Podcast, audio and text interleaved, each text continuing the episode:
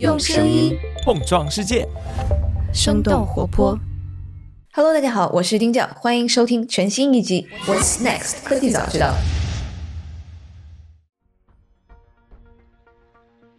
今天的节目分为上下两个部分，我们邀请了 Web3 Revolution 的主播 Hanna 一起来串台。那这一期我们又回到了 Web3 的话题。那 Hanna 在过去的几个月跑了全球很多很多的地方。前几天我发现他又跑到了哥伦比亚的首都波哥大，去参加以太坊基金会每年一度的开发者大会，叫做 DevCon。Hanna 告诉我说，有很多的年轻人，或者说现在大家叫的 Z 时代的年轻人都和他一样，因为 Web3 从全球各地聚集到了南美。参会人员中甚至有。一位年仅九岁的开发者。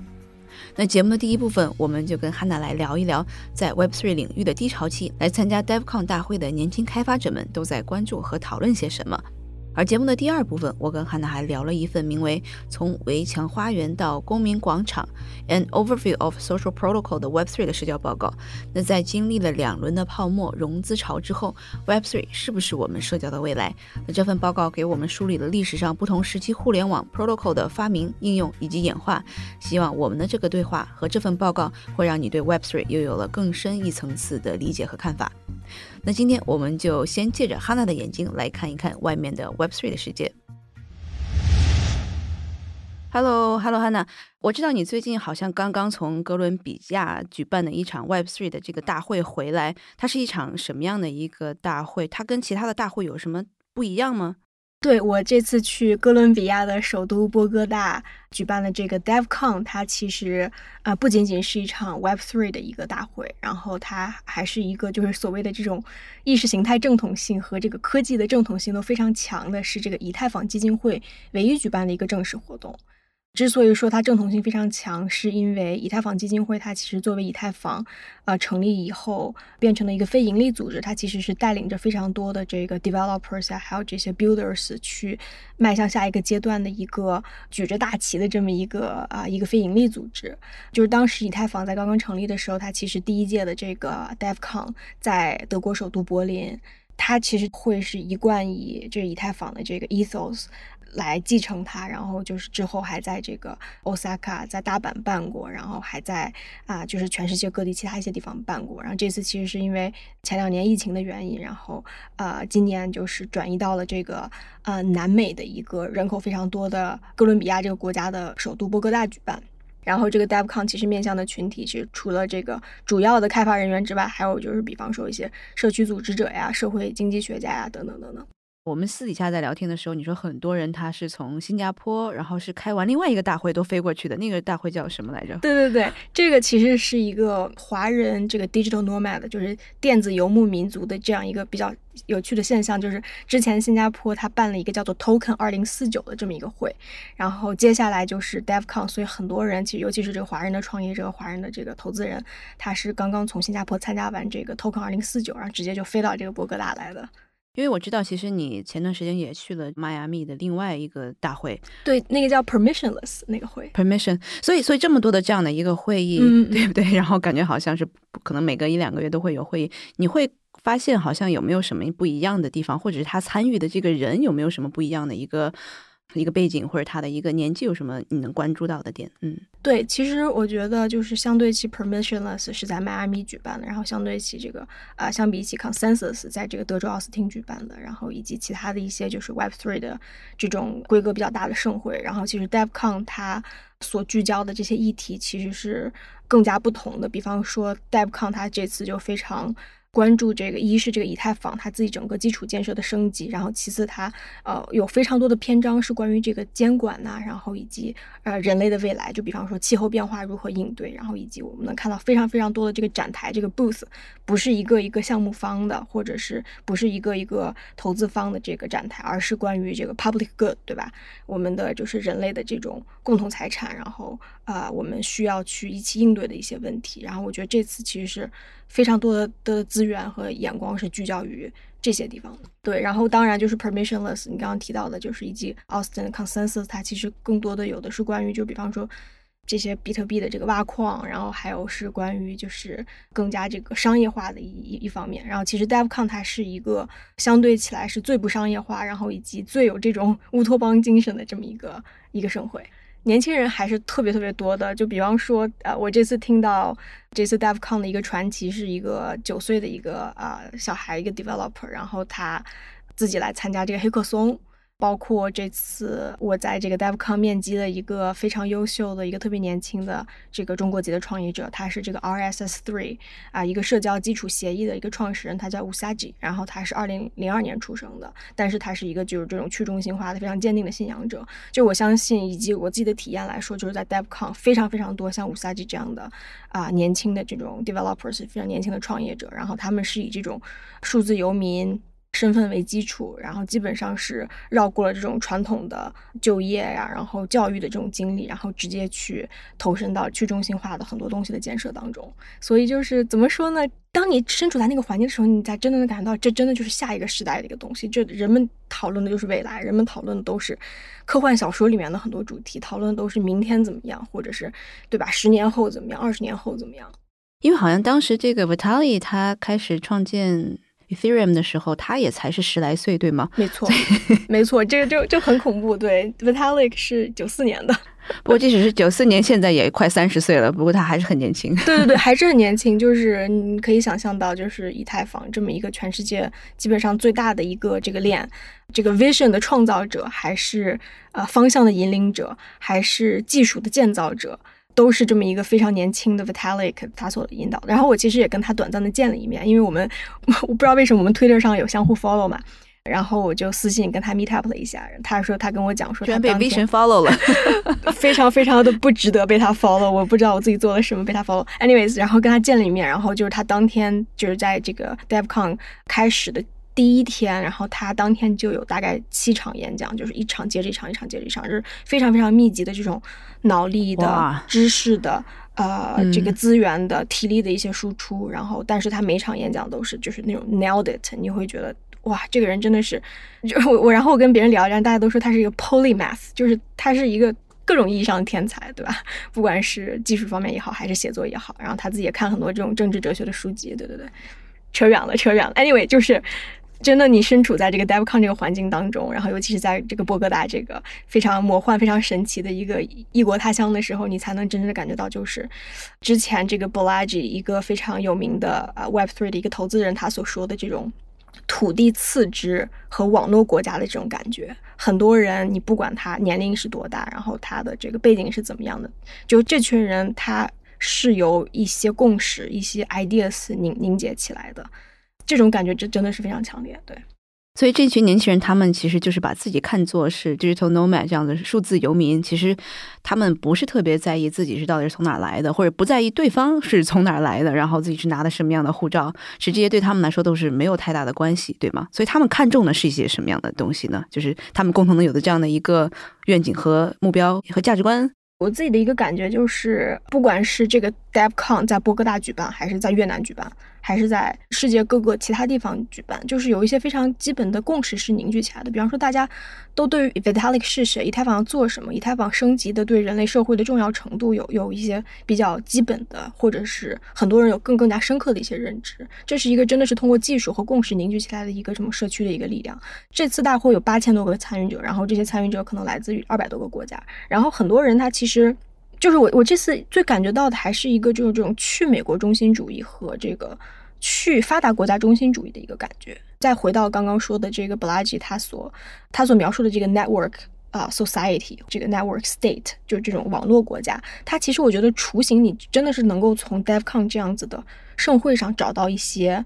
模式。就比方说。很多人他是有一个自己在区块链上的一个链上身份，然后他的很多资产以及他他的工作其实是都是通过链上的一些交易和链上的一些行为去获得的。然后就这个链上的，当你的资产、当你的信息一旦上了链，它其实已经超出了这个民族国家的一个管制或者是界限。就是你不管你人在哪儿，你你人哪怕在北极，你也依然可以参与很多很多个在链上发生的一些活动。就是，然后以及有很多的这个，比方说组织，它是通过智能合约的形式去去完成的。所以，当你在去治理一个东西的时候，当你在去进行一个，比方说链上的一个创新项目的时候，你是不需要任何许可的。然后我觉得就是就是在 DevCon，你就能够感觉到这样一个虽然这次只有八千人这样一个小 community 聚集起来，但是你能感觉到它的这个蕴含的所谓的这种 potential 有多大。然后包括现在越来越多的年轻人，他选择去过这种啊数字游民的生活方式，然后在这种没有地域的界限当中，你可以在世界上任何一个地方工作和生活。那么其实就越来越能看得到，就这种创新的聚集、智慧的聚集，完全不需要就是像之前一样浓缩在硅谷啊，或者是浓缩在深圳。这一部分的年轻人，他们是不是有经历过就是上一个加密货币领域的这样的一个低潮？然后还是他们是才加入的？他们对，因为大家其实现在的全球的经济都不咋地，然后咱们就特别是在可能在加密货币领域，其实也是在一个还是蛮低位的一个一个点。然后又加上，其实这一次是一个。以太坊它的这样的升级嘛，然后从这个 proof of work，然后变成了全部变成了 proof of stake，然后是这样的一个升级。我不知道大家这个整体的一个一个心态，或者大家的一个这种共识又是什么？嗯，我觉得这一轮的确我们处在一个市场比较动荡的一个时期，但是，嗯，这次我能感觉到，就是仍然它这个人们对于以太坊这种信仰和这种 ethos 还是非常的高涨。比方说。就是开幕的第一天，然后大家就几千个人聚在这个开幕式现场，然后台上，然后就上演了一场这个熊猫之歌。然后这个熊猫之歌其实是一个算是一个 meme，然后就是寓意就是以太坊的这个合并，就是一个黑熊一个白熊啪一下合成了一个熊猫，就是一个非常非常神奇、挺魔幻，然后挺搞笑，然后同时也。让人 很难让你忘记的这么一个这么一个卡通形象。这次不管是从这个钱包抽象也好，还是到这个呃 Layer Two 就是应用层第二级，然后还是到这个 ZK 零知识的这些各种各样的讲座也好，就是你其实完全不会因为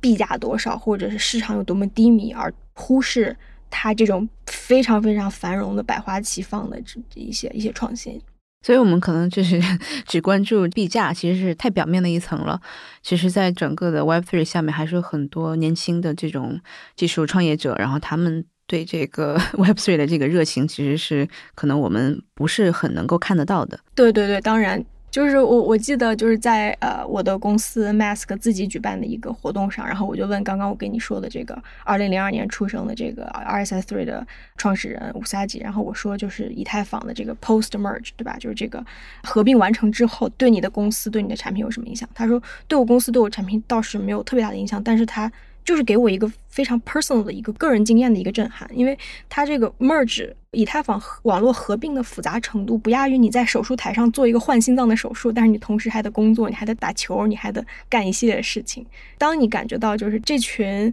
牛逼的人，然后他把这么复杂的一个事情完成了，他能把以太坊。呃，升级了，然后这个以太坊升级之后，就能够应对更多的这个 transaction，能够应对更多的亿万级的用户来涌入的时候，你你真的就会对整个这个技术和整个这个 community 充满了很多信心。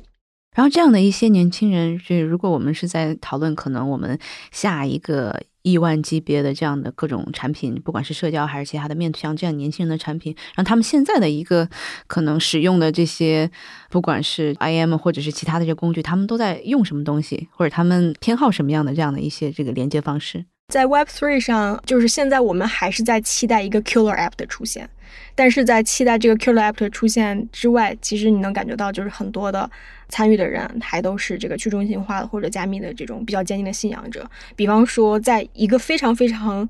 频繁的共识，就是当你跟某个人在 DevCon 上认识，你想要索要他的联系方式，那么 default 是加 Telegram，就是大家不会加你的什么 Instagram，不会加你 WhatsApp，而是加 Telegram 或者 Signal。对吧？大家会互相扫一下这个 Telegram 的码，然后也没人用 LinkedIn 了，是吗？完全没有人用 LinkedIn，就是当当有人问你要 LinkedIn 的时候，你其实一下就能判断出来它不够 Web3 native，因为就是真的是 Web3 native 的话，就是你的一切。就是关于 Web3 的东西，是在你 Twitter 上，或者是在你的你链上的一些 footprint，你链上的一些脚印显示出来的。就是你在 Web3 待的越久，就是比方说你买你的 NFT 会很多，你的这个 PO app 对吧，会非常的多，你的给 Gitcoin 捐的钱或者给 Gitcoin 捐钱的这个次数会很多。然后这次就是还有一个比较有意思的一个。呃，情况是，呃，就是这个 ENF Ethereum Name Service，它其实 set up 了一个比较大的展台，然后这个展台上它能够把你这个持有这个 ENS 的这个域名给打印出来，然后你也可以通过你这个域名来社交。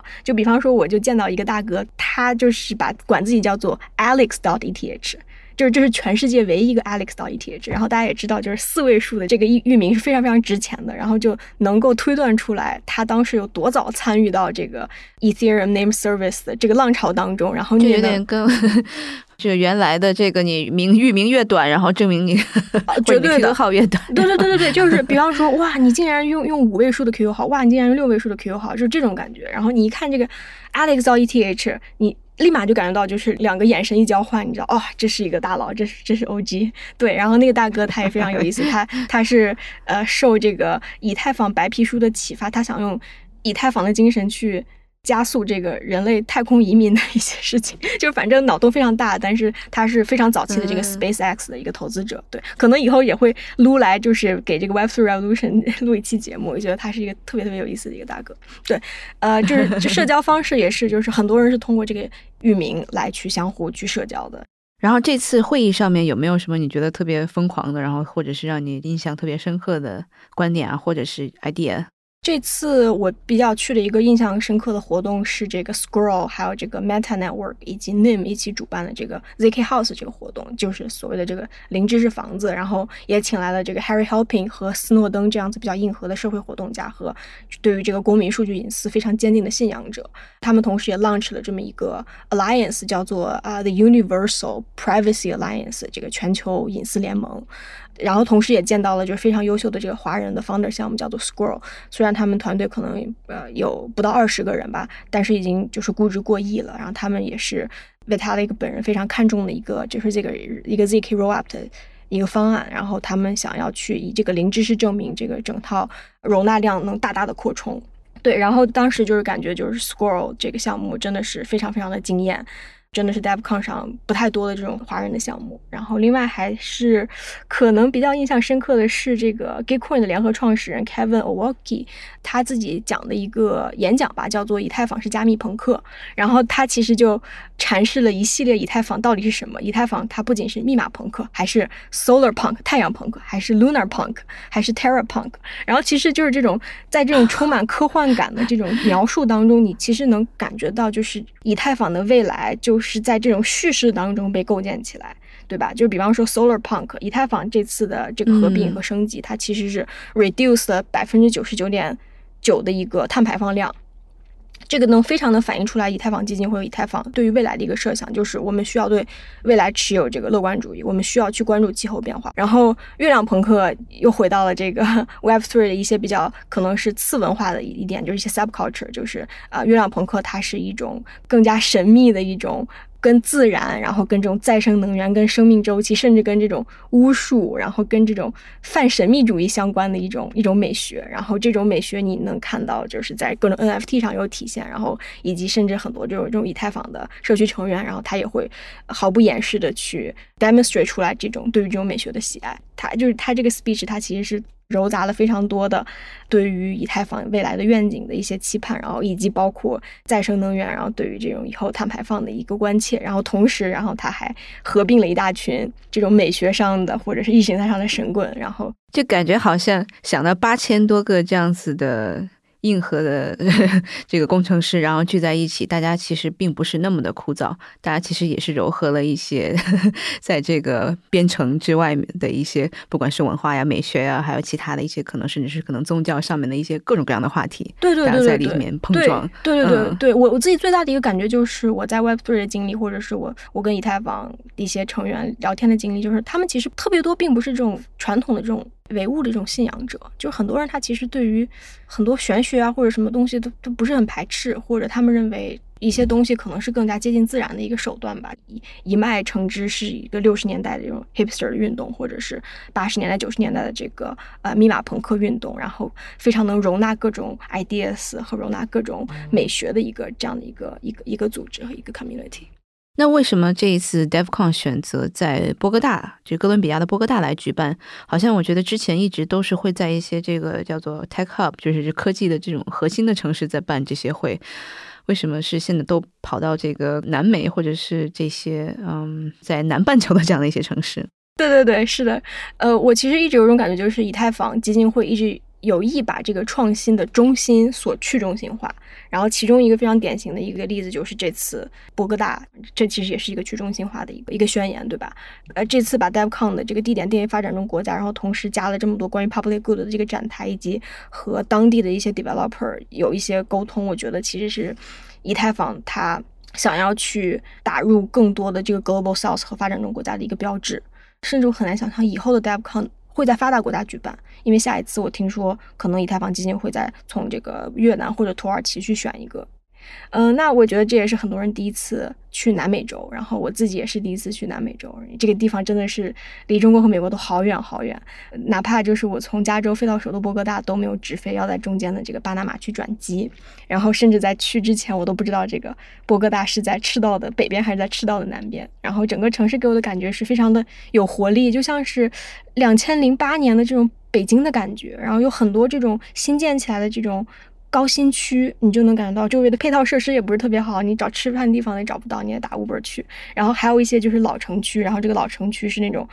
就像是很多就上海或者北京之前那些地方一样，是一个非常蓬勃的一个乱乱的一个这样的环境。还有就是博哥大海拔特别高，然后所以很多参会的人他一飞到当地就发生了高原反应，然后就呃认识的一些人都出现了这种头痛的症状呀，然后有有这个流鼻血的症状。它应该是世界上人口最多且海拔最高的城市之一。对，所以就是感觉到在这个 DevCon 的科技创新也好，还是整个这个博哥大的人文环境和整个城市景观也好，都给我带来一些多多少少的冲击。哥伦比亚其实是。对 Web Three，然后是对加密货币，它的一些监管是一个开放的态度，还是怎么样？我其实做了一些调查，就是哥伦比亚法律好像暂时还没有给加密货币有一个非常明确的分类。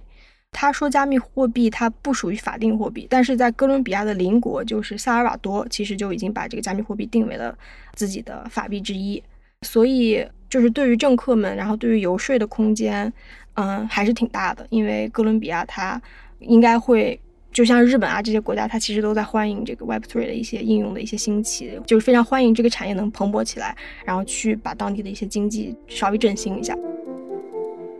好了，那这期节目的下半部分，我跟 Hanna 聊了聊这份报告。那同时，我们也拉来了报告的作者 Jason，他跟我们一起来分享了一下他在写这份报告时候背后的一些思考等等。那 Jason 非常年轻，刚刚大学毕业一两年，但早在毕业之前，他就决定已经要投身于 Web3 的研究了。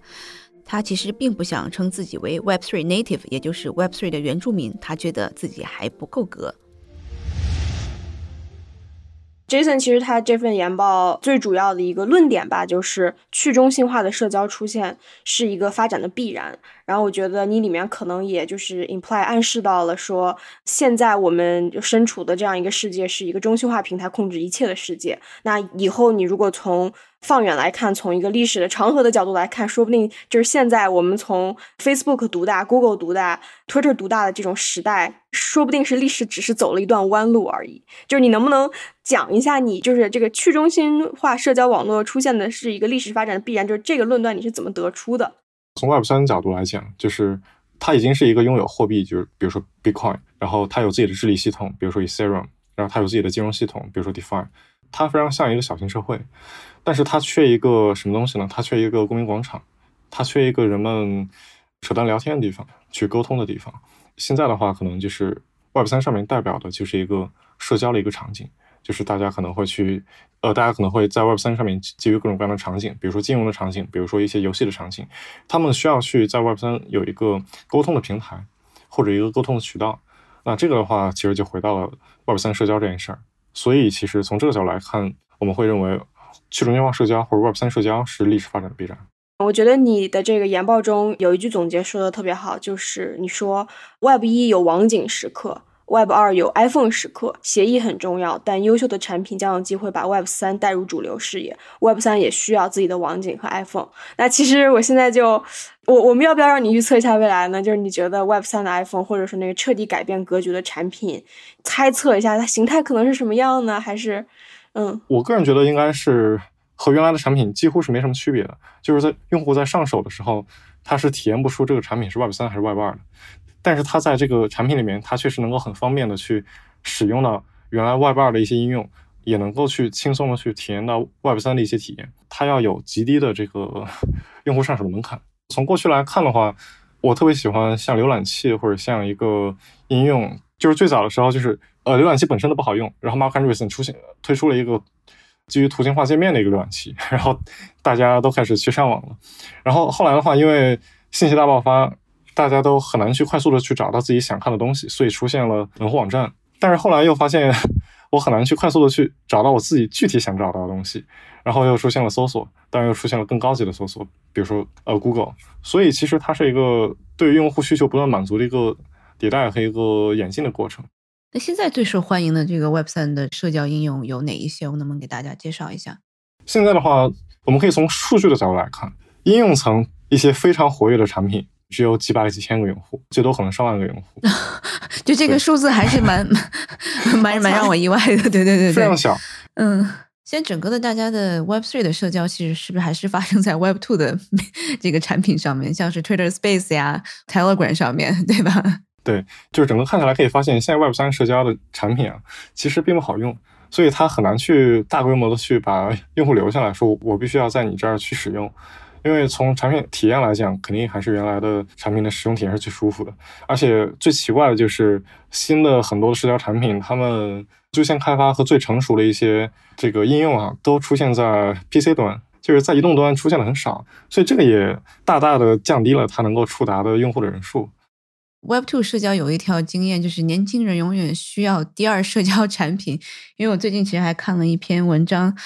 对，就很多人在用那个新的一个社交产品，叫做 Be Real，我不知道你们听说过没有？听说过。OK，嗯，这个 app 就随时给你一个通知，然后让你拍你在干什么，然后很多人这个年轻的这些 professional 就是打工人，然后就把自己正在这工作的一些内容其实就拍上去了，然后导致可能很有一些这个公司的秘密会泄露，然后他们会把这个 Be Real 的这些东西，然后同时发在 TikTok 上面，就好像你说大家年轻人很喜欢 TikTok，但另外大家其实也还是在用 Be Real。对吧？那 Web 三还是会这样的吗？然后，比如说是像是 TikTok 这样的可能社交巨头，他们需要担心 Web three 或者是什么节点会需要担心 Web three 的社交产品会超过他们？这个其实可以回顾一下 Twitter，它发生过一件事儿非常有意思，我忘了具体时间线了。就是早期 Twitter 你在发那个推的时候，它会给你写一行字，叫你正在做什么。但后来 Twitter 改版了，它改成了就是你周围发生了什么，或者你看到了什么。现在推特的话，就是写的是 What's happening，就是发生了什么。这个事儿肯定是不变的。像 Be Real，他也说的是你在做什么。其实，在社交网络上面，人们发的东西，无外乎第一个就是他自己在做什么事儿，第二个就是他看到了什么东西。内容方面可能区别不会太大，但区别比较大的东西可能在于，就是他以什么样的形态去发出来，或者呈现给其他的一些用户。比如说在朋友圈，可能它就是一个封闭的一个生态，我必须要加你的好友，我才能看到你的信息。在推特里面，我可以去关注任何一个人，然后呃，几乎所有人都可以被我无许可的关注，然后我可以看到他的信息流。所以可能不同的产品它有不同的表达形式，但是这个内容本身肯定还是一直不变的，一直到 Web 三也是一样。但是它的表达形式，或者说它呈现给其他用户的方式，可能会有一些不一样。比如说，它给别的用户呈现信息的时候，会呈现更多链上的信息，那这个在原来的时候就没有。哎，那如果说可能，大家看了这个研报之后，你觉得希望大家能够收获最大，或者你觉得这个最大的 take away 会是什么？哦，最大 take away，我觉得应该就是哦，他知道原来有很多人做社交这件事儿，其实有各种各样的探索，做了代币社交，做了不代币社交，做了去中心化社交，做了中心化社交，有很多事儿成了，有很多事儿没成，然后他大概能知道哪些事儿成了，然后哪些事儿没成。他如果作为一个创业者的话，他可能会去知道他下一步应该做什么，或者说现在这个 timing 适不适合去做这个社交这个事儿。一个新的一个 IM 的一个产品出来的时候，我是不是我应该如何去判断这个项目是不是好，或者是不是足够创新？这个我觉得是对不同人来讲，他可能会有不同 take away。哎，那你觉得你看完这个最大的一个 take away 是什么？嗯。我觉得最大的一个 take away，我跟我自己之前在 Web Two 的一个很多朋友的聊天的一个感受就是，就 Web Two 这种越来越卷的这种方式，总会走到尽头。我觉得可能这个研报给我的不仅是提供了一种新的就是看待历史的思路，然后告诉我们说我们现在遇到的所有的未成型的、未 defined 的、比较模糊的、需要探索的地带，曾经在历史上都发生过。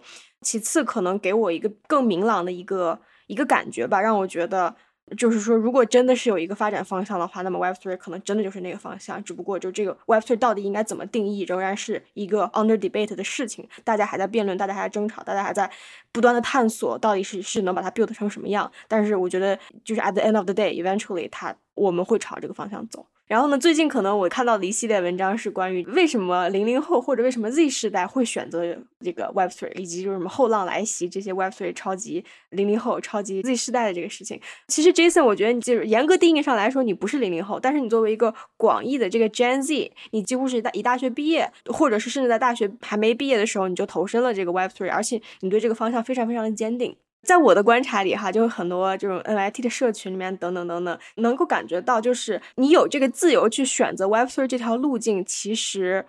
就已经说明了你的一些阶级，或者是你的这个社会背景，或者我更直白的说一点，就是比方说收藏某种 NFT 已经变成了一个透露着阶级特权的一个小圈子的一个事情。你同不同意？就是说 Web3 很多这种年轻的参与者，其实是一群比较有特权的人呢？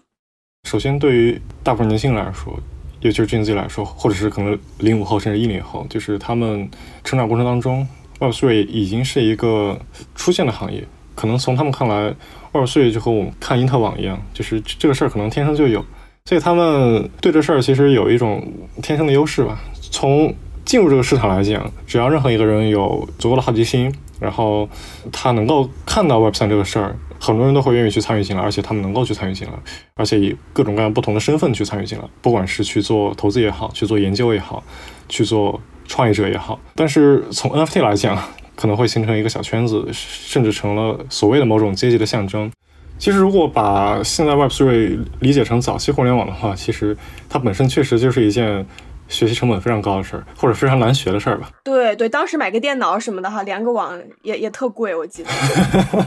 是，所以说，包括当时上网，就是要是看一些 YouTube 的一些早期的视频的话，就是他们去联网都要花好长时间，或者那个电脑开机都要花好长时间。所以当时如果要学的话，其实也是非常困难，和和现在差不多。呃，所以延续前面的话，就是你要会看英文，可能要会懂一一点点代码。这样的话，一层一层筛下来的话，其实后面 后面真正能坚持下来的人，就确实是很难得。你能不能给大家介绍一下你自己的这个学习曲线？就是对于进入这个行业的年轻人，对于一些想要去尝试很多产品，但是又需要去花钱去购买这些 token 的这些年轻人来说，你有没有什么便捷的一些方式？对于一个新的一个同学进来的话，我我觉得应该是，如果他没有特别好的技术背景，或或者说他想快速的去了解这个行业的话，那就应该去创建一个 MetaMask 的钱包，然后去体验各种各样的链上的产品。这样的话，他能够对这个产品有直观的意识。但是从系统角度来讲的话，我觉得从学生或者从一个研究者的一个角度，第一个就是去看 Vitalik 的博客，然后同时去看《精通以太坊》这本书，因为这本书也是 Gavin Wood，就是以太坊的联合创始人写的。然后同时的话，去看以太坊的 EIP 提案，就是大概能知道以太坊的前世今生，然后知道这个行业基本的一些概念，不要犯一些概念性错误，或者说有有一个比较好的品味。对于这个行业或者对于这个技术，不然的话会很容易被带偏。第二个的话就是平时去一些主流的应用去多体验几遍。这里比较有意思点，就是因为它很多产品都对你链上资产要求比较高，比如说你要去充币，然后去把钱放到那个产品里面，你你才能去用。我原来用不了这个产品的时候，我的方法就是去 YouTube 去找 demo 视频，把他们使用产品的整个流程全部。录下来了，看完之后我大概就知道这个产品的逻辑是什么样子，然后我去多看几遍它的那个产品文档，这个用户是怎么去交互的，然后它是怎么样去成立或者发展起来的。产品使用的多了，基本上对这个行业也会有更进一步的一个看法。然后还是 YouTube，因为我觉得 YouTube 是一个特别好好的一个搜索引擎啊，就是在 YouTube 上去找以太坊在世界各个地区，因为以太坊在世界各个地区都有地区的会议，不管是在上海也好。在欧洲也好，在不同地区的时候，它都会有在 YouTube 上面的一些视频，不管是他们自己创建的频道，还是有一个叫 East Global 的一个频道，他们会上传项目创始人路演或者项目讲解的一些视频。对于新人来讲，可以多去看一看这样的视频，大概能知道创始人本身对这个项目的理解是什么样子。结合你自己去体验那个产品的时候产生的那种感觉和那种概念，你就能够从不同的角度去对这个产品会有一个。更深的理解。那对以太坊，包括对其他相关的链以及上面的主流的应用和产品协议都有了体验或者直观的感觉。这个时候的话，就可以根据自己的兴趣去选择一个方向去持续的钻研了。因为现在的链上的话，可能每一个方向都如果要把它研究透的话，都可能要很久很久很久很久。它不像早期，可能一个行业可能没有什么东西，比如说在在 DeFi 出来之前，可能所有人都在看看公链也好，或者看交易所也好。但是现在的话，可能看 ZK。看公链本身，看社交，就是每一个方向都能值得去研究，半年以上可能都还研究不太清楚，所以我觉得这样的话对对以后的发展也会很有帮助。因为在链上，比如说我去研究一个底层的一个方向，那这个方向可能以后在不同的应用里面都会被采用到，那我其实很快的能够去把自己的注意力去切换到不同的方向里面去。谢谢谢谢 Jason，谢谢 Jason。哎，要多听我们的播客是吧？对，多听多听。要不我就打个广告吧，不然就是 Web3 Revolution 到底是一个什么样的播客呢？我们是一个探索呃 Web3 以及整个领域的一个双语播客。然后我们通过对话连接在 Web3 这场社会实验当中最前沿的参与者、行动者、创新者、投资者，还有研究者，就像 Jason 这样的研究者。欢迎大家关注呃我们的 Twitter 账号 W3 Revolution，然后 underscore I O，然后也欢迎大家在 Spotify、还有小宇宙、还有 Apple Podcast 上等等等等地方订阅我们。非常感谢 Hanna 介绍 Jason 以及 Jason 的做的这一次研报，我觉得自己读完之后，其实收获还是蛮大的，让我对整个的现在的一个生态有蛮深刻的这样的理解吧。大家的不同的产品的这些流派，然后以及这个可能我们要关注什么样的一些这个新的这些产品，然后未来走向是什么样的，我觉得这个其实大家可以找来去看一看。这期 What's Next 科技早知道就到这里了。听完之后，如果你有任何的想法，欢迎在评论区里面给我们留言，我们每一条都会认真的看。如果你喜欢我们的节目，请记得给我们五星或者好评，分享给更多的朋友，也会对我们非常有帮助。你也可以单独写邮件给我，邮箱地址是听 t i n g at 声点 f m，我都会一一回复。那同时，公众号和微博也可以搜索“生动活泼”，声是声音的声。节目相关的更多信息会在公众号里出现，微博和公众号都会有不定期的福利给到大家。如果你想要跟我们更加紧密的讨论和分享，或者想要认识和你一样有求知欲的新朋友，可以加入我们的微信群。进入听众群的方法是在公众号文章中扫码添加，或者是公众号后台回复“科技早知道”即可获取邀请码。期待你的加入，我们下期见。